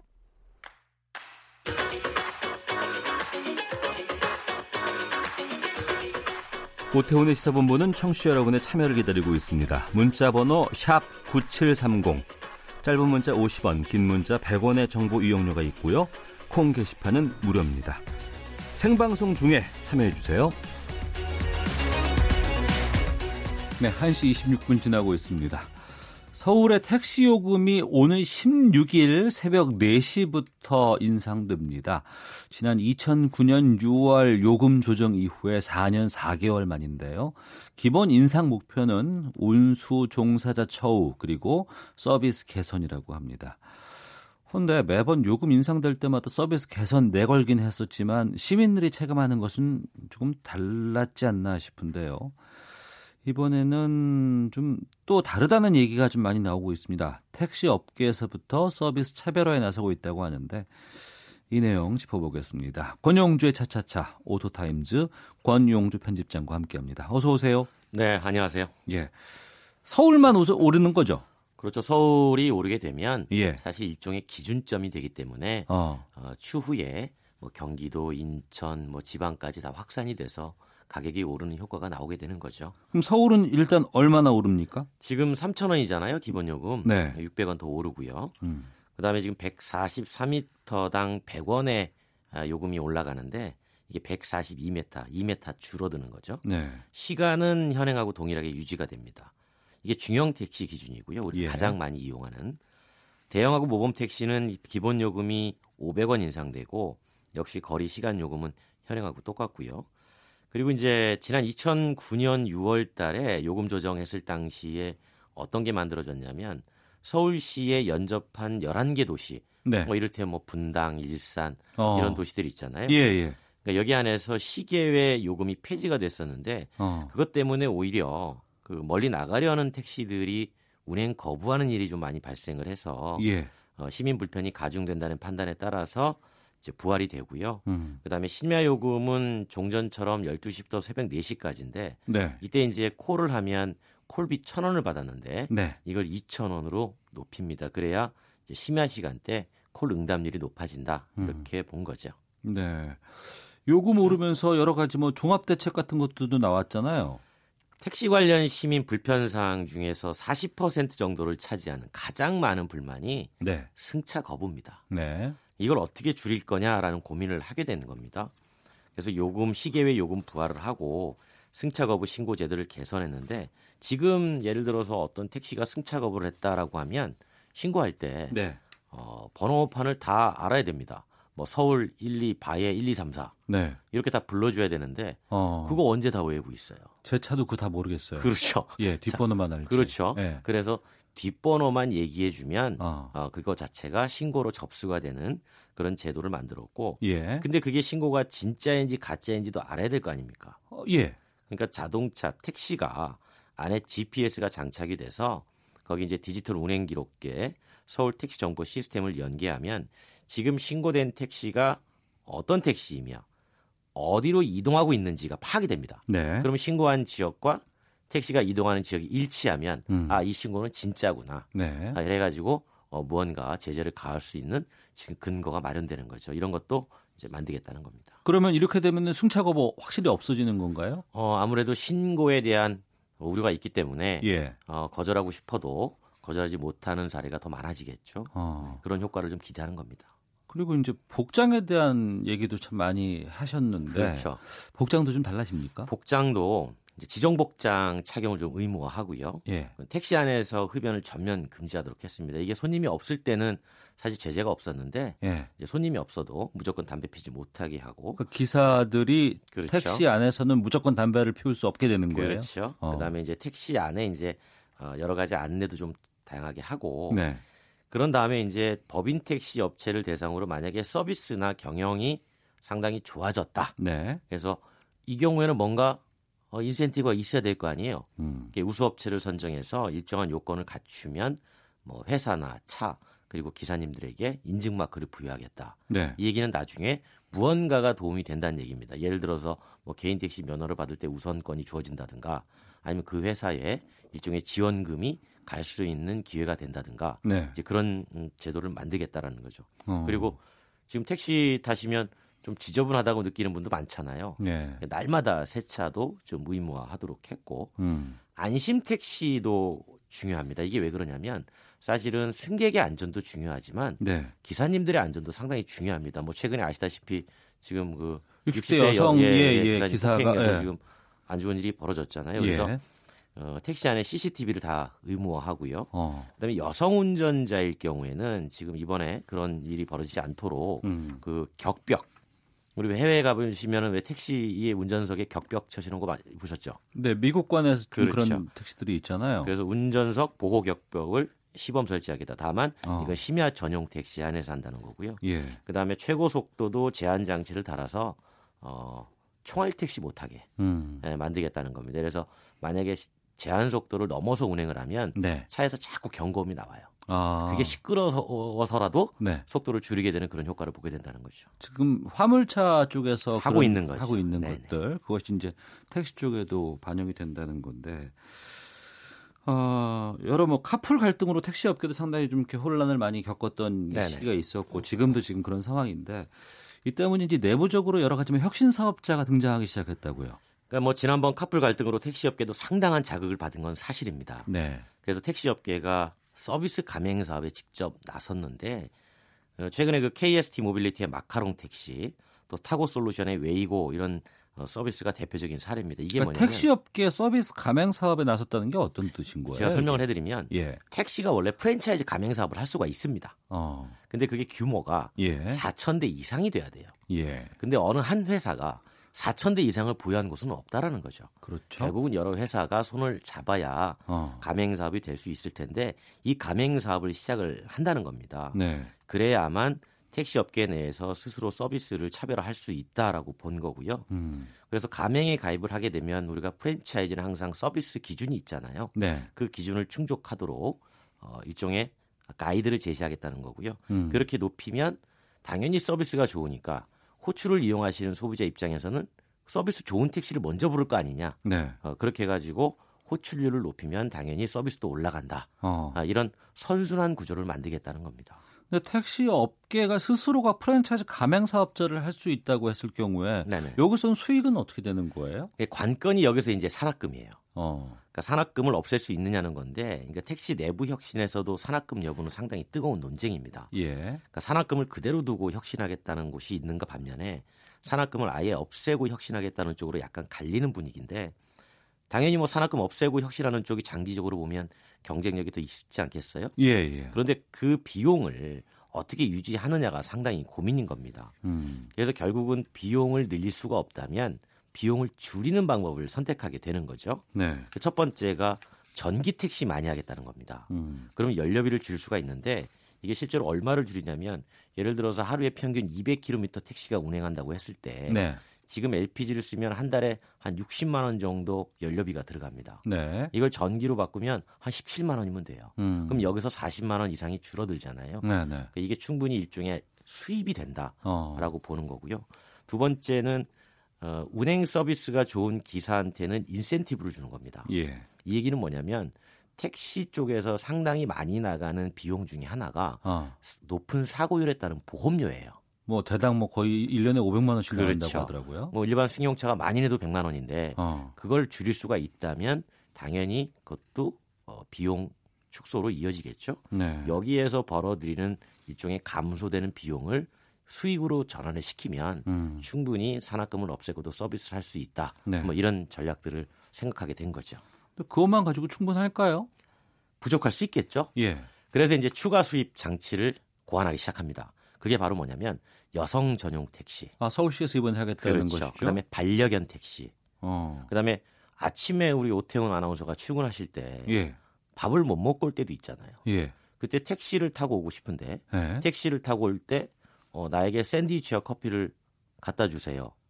그 갑질 아닐까요? 아니죠. 시키면 그 호출을 같이 요구를 하는 거예요. 아, 호출할 때부터. 때. 예. 아, 그러면 돼요? 그렇죠. 그런 네. 서비스가 들어가면 아. 그 비용은 동일하지만 예, 예. 그거를 일종의 배달해 주는 비용이 음. 뭐 1,000원, 2,000원 정도 추가가 될 겁니다. 어. 그러면 이제 뒤에서 편안하게 예. 어, 아침 식사를 하면서 출근할 수 있는 스낵 택시 음. 이런 서비스로 차별화된다는 거고요. 네. 그러니까 대표적으로 그 마카롱 택시 같은 경우에는 편의점하고 분식점 프랜차이즈, 뭐 제과 프랜차이즈 이미 다 제휴를 하는 그런 상황이어서 음. 결국은 비용 절감하는 것도 수입이지만 새로운 서비스를 통해서 또 다른 추가 수입을 만들어내는 것 이제 이게 일종의 택시 혁신 이런 이름으로 최근에 많이 주목을 받고 있는 거죠. 네, 주목받고 있다고 하셨습니다만 또 업계 내부로 들어가 보면 아직도 잡음은 많이 있다면서요. 그러니까 이제 브랜드 택시 만들었으면 많이 호출돼야 운용 수익이 확보되지 않겠습니까? 음. 많이 호출이 돼야 되잖아요. 업계 쪽에서는 그렇게 네. 주장하겠죠. 근데 네. 이제 호출에 가입자가 많은 호출 사업자와 손잡는 게 당연히 유리하겠죠. 어. 플랫폼에 많이 가입돼 있는 사람들이 예, 예. 호출할 테니까요. 그렇다 보니까 당장 갈등을 겪었던 그 IT 기업과 다시 손잡는 곳도 있고 어. 또 이걸 반대하는 사업자도 있고 택시 업계 내에서도 사업자마다 의견이 아주 분분해요. 네. 그러니까 이걸 해결하는 건 이제 쉬운 문제가 아닌데 결국은 그 소비자들이 어떤 택시를 이용해 주느냐 음. 그리고 어떤 서비스가 더 낮게 소비자에게 제공이 되느냐에 따라 가지고 네. 시장은 판가름되지 않을까 이렇게 생각이 됩니다. 어, 소비자가 주장했던 그런 부분들이 결국에는 택시의 생존에 도움이 되는 쪽으로 가야 된다는 그걸, 그걸 같이 귀결이 되겠네요. 그렇죠. 그러니까 이제는 앞으로 택시가 단순한 택시는 아니라는 겁니다. 그러니까 예. 이용자는 조인 서비스로 이용해서 만족하면 그만인데 음. 사업자는 이게 단순히 운송을 넘어서 이제 IT 기업으로 넘어가야 된다는 거예요.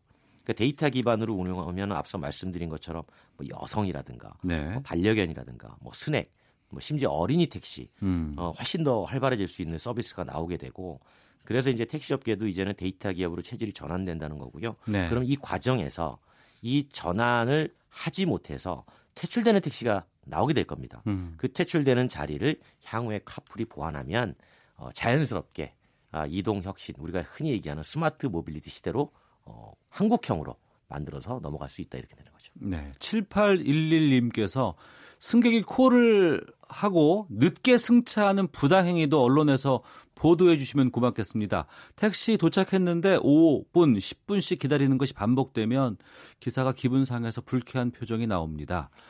뭐 충분히 그럴 수 있죠. 그래서 그러니까. 나온 얘기가 대기요금, 음. 대기요금제도 어 삽입을 하면 뭐 기다리는 동안 자체가 비용이니까 네. 그 부분도 충분히 활용해 볼 수 있다는 얘기가 나오는 거죠. 어, 0508님 택시기사 정년제도 필요합니다라는 의견까지 주셨습니다. 권용주의 차차차 오토타임즈의 권용주 편집장과 함께했습니다. 말씀 고맙습니다. 감사합니다.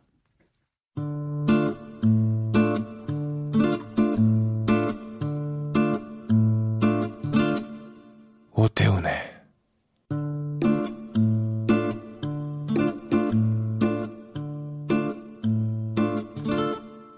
시사본부.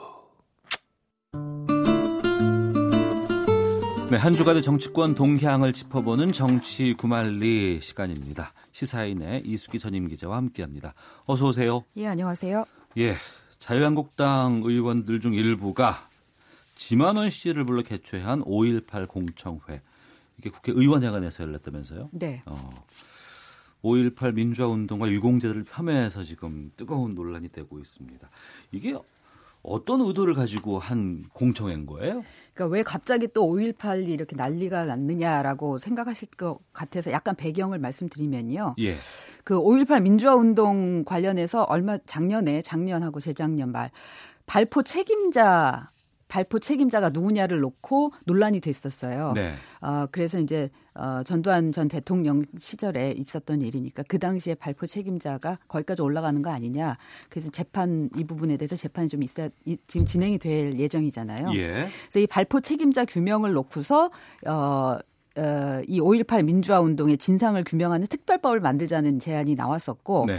그게 굉장히 오랫동안 진통을 겪어서 이제 통과가 됐고 어, 그래서 진상 규명 위원회를 구성하는 문제로 또 지난 연말에 시끄러웠잖아요. 그렇습니다. 근데 이 법에, 법을 통과시키는 데 있어서, 어, 당시에 자유한국당이 발포 책임자 규명도, 음, 들어가지만, 어, 거기에 북한군이 개입했다라는 논란이 있으니까 그 부분도 음. 꼭 넣자라고 네. 계속 주장을 한 거예요. 예, 예. 그래서 그 부분이 아니 이거는 이미 판결이 난 문제 아니냐라고 하면서 당시 민주 어, 더불어민주당을 비롯해서 여당에서 어, 얘기를 했는데 그럼에도 불구하고 자유한국당이 계속해서 음. 이거를 넣 자고 했고 이게 합의가 안 되면은 뭐 통과가 안 될 지경이어서 네. 이 부분이 들어갔는데 어. 그래서 이 부분에 대해서 북한군 개입 부분이 앞으로 논, 논란이 될 거니까 예. 라는 진상규명 어, 특별법 안에서 논의가 될 거니까 이 부분에 대해서 공청회를 해보자라는 어. 그런 이유로 어, 그날 행사가 만들어진 거죠. 그래서 어. 김진태 자유한국당의 김진태 이종명 두 의원이 이 주최를 한 거고요. 예. 그리고 그 이거를 게, 계속해서 주장하고 있는 지만원 씨가 나와서 이제 발제를 하게 된 거고요. 음. 근데 그 안에서 어 이런 5.18 부분에 대해서 역사적 사실과 다른 얘기들이 많이 나와서 지금 논란이 되고 있는 겁니다. 그러니까 진상 규명 특별법에 의거한 여러 가지 확인 과정의 공청회를 열겠다고 했고 그 와중에 이제 이 일이 벌어진 것인데 지금 김진태, 이종명, 김순례 의원 어, 이 공청회에서 여러 가지 발언을 한 의원들이거든요. 여기에 대해서 윤리위 제소, 법적 조치, 또 의원직 제명까지 지금 거론되고 있는 상황이에요. 네. 그러니까 이제 발언의 수위가 굉장히 높았어요. 네. 이를테면은 뭐, 어, 이종명 의원의 경우는 5.18 폭동이 민주화 운동으로 변질이 됐고, 그러니까 폭동이 민주화 운동으로 변질이 됐는데 이 북한군 개입한 폭동이었다는 것을 다시 밝혀내야 된다 이렇게 얘기를 했고, 네. 김순례 의원의 경우는 이 종북 좌파들이 판을 치면서 5.18 유공자라는 괴물 집단이 만들어졌다. 그래서 이들이 세금을 축내고 있는데 유공, 유공자들 어떤 사람들인지 색출해내야 된다. 이제 이렇게 얘기들을 했는데요.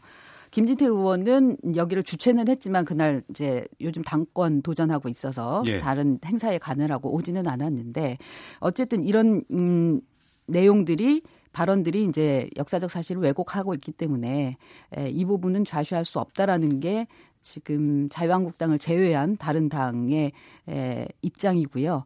그래서 첫 번째로는 아까 아침에 오전에 지금 합의를 한게 네. 더불어민주당과 다른 야당들이 아, 합의를 한 게 이제 윤리위에 일단 제소를 한다. 20명 이상의 의원이 서명하면 되거든요. 어. 근데 뭐 그거는 쉽게 될 수 있는 사안인 거고요. 예.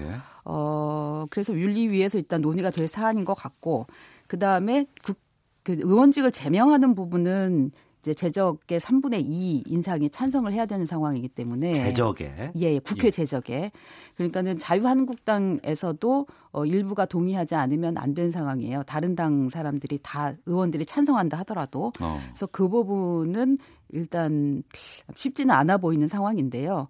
왜냐하면 특히 또 자유한국당에서 지금 지도부부터 이 부분에 대해서는 우리 당 문제니까 네. 아, 다른 당에서는 뭐 왈가왈부하지 말아라 지금 이런 입장이거든요. 음. 그래서 좀 진통은 진통이 있어 보입니다. 네. 그러니까 바로 그 부분인데요. 나경원 원내대표가 이제 논란 커지니까 당의 공식 입장은 아니다라고 선을 긋고 수습에 나섰고 처음엔 이렇게 얘기를 했어요. 역사적 사실은 해석을 달리할 수 있다. 해명을 이렇게 했다가 파문은 더욱더 커졌고 5.18 민주화 운동의 역사적 의미를 높이 평가한다. 일부 의원의 발언이 5.18 희생자에게 아픔을 주었다면 그 부분에 유감을 표시한다. 이렇게 입장을 좀 바꿨는데 이 정도 유감 표명으로 이게 해결될 수 있을 사안일지에 대해서는 좀 의구심이 있습니다.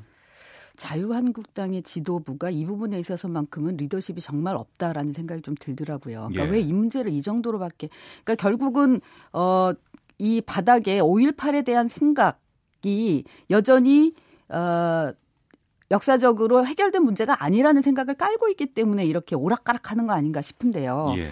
이 역사적 사실은 해석을 달리 할 수 있다라는 발언을 듣고서 저는 진짜로 예전에 박근혜 예, 전 대통령이 후보 2012년 후보 나왔을 때 사법 살인이라고 불렸던 인혁당 판결에 대해서 아, 예, 예. 어, 두 가지 대법원의 판결이 두 가지로 나오지 않았느냐라고 해갖고 한번 논란이 된 적이 있었거든요. 결국은 네. 사과 유감 그때도 유감을 표명했는데 음.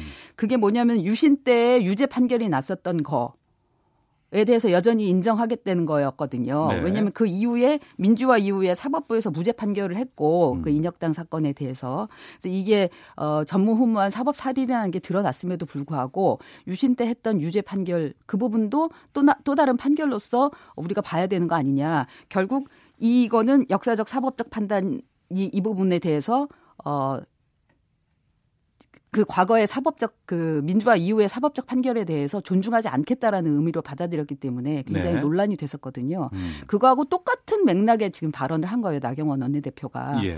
그래서 이거는 역사적 사실이 아니라 그러니까 역사적 사실은 이미 어, 이 부분에 대해서 북한군 개입이 들어 이 없었다라는 쪽으로 판결이 났는데 네, 사법 네. 그러니까 재판에 대해서 재판 결과에 대해서 인정하지 않겠다라는 그런 음. 의미가 있잖아요. 재판 결과를 역사적으로 다시 해석하겠다라는 의미이기 때문에 그런 부분에 대해서는 지금 그 자유한국당의 지도부가 좀 더 분명한 입장을 밝히는 게 이 논란을 해소하는데 도움이 되지 않을까 싶습니다. 그러니까 지금 여러 언론들에서 이 지금 논란이 있고 나서 박근혜 정부에서도 이제 이 5.18 북한군 개입에 대해서는 부정했다는 자료들을 좀 많이 지금 내, 찾아내서 지금 보도를 하고 있는 상황이거든요. 아, 뿐만 아니라 이 5.18 문정 운동에 대해서는 이미 YS 정부 때 그러니까 김영삼 전 대통령 때 민주화 운동으로 규명 규정을 했고 예. 그다음에 특별법이 만들어졌고 거기에 음. 대해서 거기에 따라서 보상이 이루어졌고 이 부분이 헌재에서도 합헌 판결이 났거든요. 네.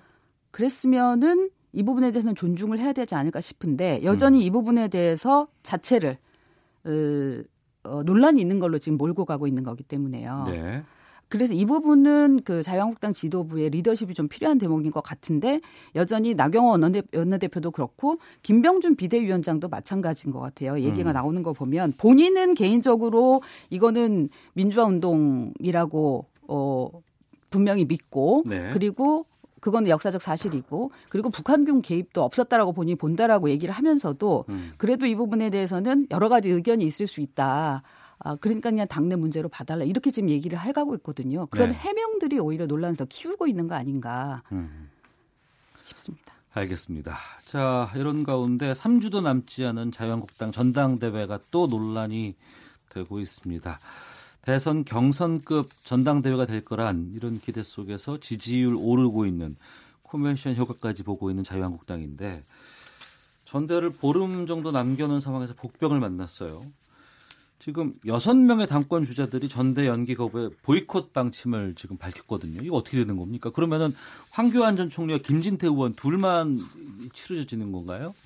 이제 내일 내일 등록하게 돼 있거든요. 네네. 후보 등록을 12일부터 등록입니다. 네, 예. 네. 근데 하루 등록이에요. 하루 등록이니까 내일 이제 아, 내일 하루만 받아요. 네, 네 하루 받아요. 그러니까 어. 내일 이제 어떻게 되느냐를 보면은 될 것 같은데 그래서 보이콧 선언하고 어제 보이콧 선언하고 지금 오늘은 그 여섯 명의 후보는 선거 운동을 안 하고 있는 상황이거든요. 네. 그래서 당의 결정을 지켜보겠다는 건데 당의 결 당의 입장은 아직 결론으로는 안 나왔지만 어, 지금 박관영 선관위원장이 얘기하는 거나 김병준 비대위원장이 얘기하는 거나 보면 어, 그대로 2월 27일에 진행하겠다는 거예요. 네.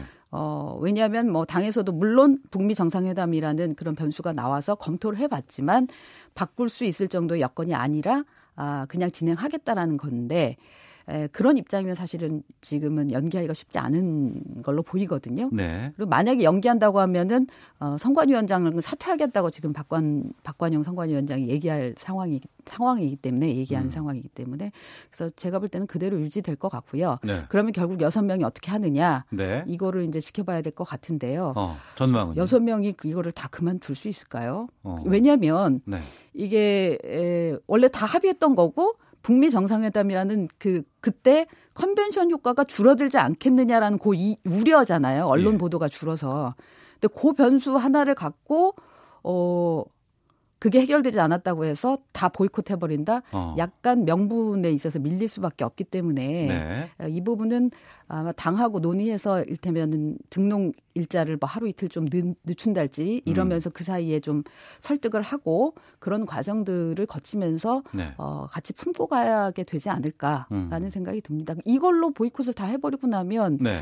어, 어, 아 결국 안 될 것 같으니까는 이거 핑계 삼아서 그만두는 거 아니냐 이런 어. 얘기 들을 수 있거든요. 예. 그리고 그 장기적인 그 정치 인생으로 봤을 때는 어, 이 부분이 그렇게 여론을 얻을 수 있는 상황은 아닌 것 같아요. 예.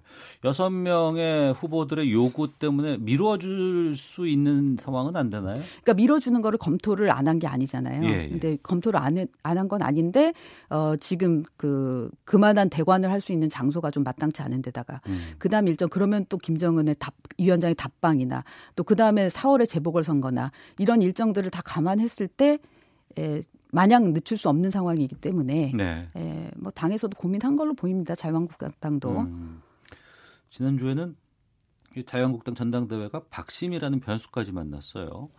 박 전 대통령의 대리인격으로 불리는 유영아 변호사가 황 전 총리를 향해서 친박 아니다 이렇게 직격탄 날렸는데 이 박 전 대통령의 옥중 메시지 어떤 변수로 봐야 될까요? 유영아 변호사가 박 전 대통령으로부터 허락을 받고 방송을 출연했다라고 전제를 딱 달았거든요. 네. 그 얘기는 뭐냐면 결국 그 박 전 대통령이 자기 메시지를 전달해라. 음. 아, 라고 또 특히 이 시점에 예, 그런 하여튼 의중이 전달됐으면 하는 의미가 담겨 있다고 봐야 되잖아요. 네. 그래서 그러면 그 의중이 뭐냐라는 거였는데 결국은 어 황교안 전 총리가 친박 후보 를 지금 표방하고 있는데 에, 그 부분에 대해서 나한테 그렇게 잘했던 사람이 아니다라는 부분을 보여주려고 했다. 황전 총리는 친박 아니다 되죠. 이렇게 지금 얘기로 이해를 해도 될까요? 그런 부분들이 있죠. 제가 어. 볼 때는 그러니까 서운함 안 그랬으면 사실 지금 이 시점에 그런 굉장히 예민한 내용을 가지고 어 유일하게 박 전 대통령을 만나고 있는 유영아 변호사가 나온다라는 게 달리 해석될 이유가 없잖아요. 네. 그러니까 어, 그거를 전당대회 판을 흔들 정도라고 해석하는 것까지는 또 다른 이제 변수들을 봐야 되겠지만 음. 어쨌든 박 전 대통령 입장에서는 친박 후보 인양하면서 친박의 표심을 가져가고 있는 이 상황에 네. 대해서만큼은 서운함이 있었고 어, 좀 바로잡고 싶은 음, 그런 부분이 있지 않았을까 싶습니다. 네. 자, 미리 보는 주간 정가 이슈 한 주간 정치권 동향 짚어보는 정치구말리 시사인의 이수기 선임 기자와 함께하고 있습니다. 민주당 쪽 가보겠습니다. 부산, 경남 이 PK 민심에 민주당이 촉각을 곤두세우고 있는 모습인데 민주당이 이처럼 PK 민심에 민감한 이유는 무엇입니까? 내년 총선을 앞두고 있는데, 그러니까 부산 경남을 잡지 않으면 네. 음, 이 총선에서 승리 전체적으로 승리할 수 없다라고 판단을 하겠죠. 왜냐하면 역대 선거를 보면은 늘 이 PK가 주요 변수가 됐기 때문에 거기다가 어, 이 더불어민주당 현재 여당 입장에서 보면 어, 부산 대통령을 모시고 있고 어, 그리고 또 부산에서 많은 사람들이 이번 지난 지방선거 때 당선이 됐잖아요. 예. 그런 걸로 봤을 때도 부산 경남의 민심을 잡지 않으면 안 된다라는 절박함이 있는 거죠. 음. 근데 어 지난 지방선거 이후에 지금 부산 경남의 민심이 일단 좀 역전이 돼서 네. 어, 야권 지지층이 더 지금 많은 걸로 나오고 있기 때문에 그래서 음, 여권에서는 지금 그걸 뒤집기 위해서 굉장히 애를 쓰는 거 아닌가 싶습니다. 음. 거기다가 이제 경남지사 김경수 경남지사라는 또 여권의 상징성 있는 인물이 지금 구속이 되는 변수가 발생했기 때문에 훨씬 네. 더좀 심각하게 생각하고 있는 거죠. 어. 그 민주당 쪽에서는 조국 수석의 총선 출마가 필요하다 이런 의견 나오고 있다고 들었어요. 또 조 수석과 함께 부산 출신 윤건영 청와대 국정상황실장과 김영배 민정비서관의 차출론도 거론되고 있다고 하는데. 아, 뭐 이분들뿐만 아니라 어쨌든 PK 출신들은 아마 총출동령이 내릴 거고요. 어. 지금 음, 민주당과 청와대 전체 다 그러니까 이번에 그 여소야대 여소야대라는 이 전국 국회 운영을 보면서 결국은 의석을 많이 가져가는 게 문재인 대통령이 이 정권을 성공하는 데에서 굉장히 기반이 된다라는 그 생각을 많이 하고 있기 때문에 네. 그러니까 총선에서는 어떻게든 총투조령을 내리겠다 지금 그런 생각을 하고 있는 것 같아요. 음. 어, 그런 마당이기 때문에 이제 조국 그 민정수석의 경우는 지난해 말에 운영위원회 에 나와서 네. 굉장히 네. 어려울 거라고 생각했는데 좀 선방했다라는 평가들을 받았고 그 다음에 상징성도 좀 크다고 생각하니까 아 그래서 아마 차출론이 지금 나오고 있는 것 같은데요. 본인 입장에서는 정치 안 하겠다고 되게 예, 굉장히 얘기를 하고 있는데 네. 에, 이제 그 부분은 뭐그 당시에 여론이 어떻게 되느냐를 음. 좀 지켜봐야 되지 않을까 싶습니다. 특히 어느 지역이나 보면은 이게 정치인들 큰 우리 지역의 큰 인물에 네. 대한 그런 기대가 굉장히 많아요 의외로. 어. 그래서 어 다음번에 그러니까 대권 주작감이 있느냐 아니냐 이번 총선을 통해서 올라오느냐 아니냐 이런 부분들을 지역에서는 굉장히 크게 보기 때문에 네. 그런 부분에서 어 조국 차출론에 대해서 더 의미를 두는 그런 얘기들이 나, 나오는 것 같습니다. 네. 청와대 수석뿐만 아니라 개각설도 지금 계속 나오고 있는 상황이잖아요. 언제쯤으로 예상하세요?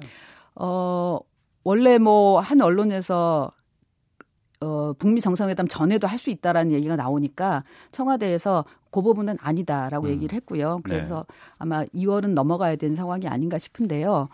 그리고 또 이낙연 총리가 포함되느냐 아니냐의 얘기가 있었는데 그 0%다 음. 포함되는 게라고 얘기를 했는데 저는 이 개강론에 대해서는 이렇게 미리 얘기가 나오는 게 네. 그거는 청와대에서 이 부분에 대해서는 또 그 잘못 음, 그 핸들하는 거라는 생각이 듭니다. 어. 힘 빠져 있는 장관들 힘 빠질 수밖에 없지 않겠어요? 예. 그러니까 이 원래 인사라는 거는 특히 이게 검증도 많이 필요한 부분이고 시간이 걸리는 그런 대목이라면 그거는 그때 가서 짠 하고 드러내는 드러내는 게 낫지 개각을 두고 2월 말에 할 거다, 3월 초에 할 거다 이런 식으로 많은 기간을 두고 얘기하는 거는 음. 음 별로 그러니까 좋지 않은 그런 전략 아닌가 싶습니다. 네. 화제 뉴스 하나만 좀 짚고 마치도록 하겠습니다. 문재인 대통령이 미국 드라마에 언급된 사실이 뒤늦게 알려졌다고 하는데 타임리스 시즌 2라는 드라마라고요? 예. 제가 안 그래도 이게 있어서 찾아봤는데 예. 다들 넷플릭스로 얘기를 하는데 원래가 NBC에서 예. 했던 시즌 1이 16부작이었고 시즌 2가 10부작이더라고요. 예. 근데 보니까 이게 어, 타임리스가 처음과 끝이 없는 그러니까 어. 초시간적인 그런 의미인데 그러니까 시간 여행하는 그런 드라마 시간 여행을 하는 드라마예요. 예. 그래서 역사학자, 과학자, 어. 어. 군인 세 사람이 가면서 그러니까 이제 시간을 거슬러 올라가서 그 예전에 예전의 상황을 바꿈으로써 이 어, 역사를 왜곡하려는 네. 그런 시도를 지금 다 어, 물리친다라는 음. 그런 일종의 SF 영화 같은 그런 드라마던데요. 네. 거기에서 어, 시즌 2에 시즌 2가 원래는 지금 5월에 끝난 걸로 돼 있는데 2018년 3월부터 해서 5월에 끝난 걸로 돼 있는데 작년 12월 20일에 마지막 10부작 이 음. 올라왔더라고요. 예. 근데 거기에 크리스마스의 기적이라고 어. 거기에 이 당시에 에, 어, 2010 야, 1950년 12월 24일 마무리해 주셔야 돼요. 크리스, 예. 크리스마스에 기적이 들어가 있는데 네. 거기에 이제 문재인 대통령 얘기가 나오는 겁니다. 어. 그러니까 미 해군의 메러디스 빅토리호가 흥남 철수 때 그때 그 주민들을 데리고 나왔잖아요. 예. 배에 탄 사람 중에 중요한 인물이 있냐라고 물어보니까 어. 미래의 한국 대통령 문재인의 부모가 있다. 어. 그런 내용이 들어 있습니다. 미국 드라마에. 네. 알겠습니다. 그래서 아마 그 미드 작가들이 예전에 문 대통령이 여러 번 밝혔던 이 흥남 철수 이 부분에 대해서 사연을 알고 있었던 것 같아요. 정치구말리였습니다. 이수기 선임 기자 함께했습니다. 고맙습니다. 감사합니다.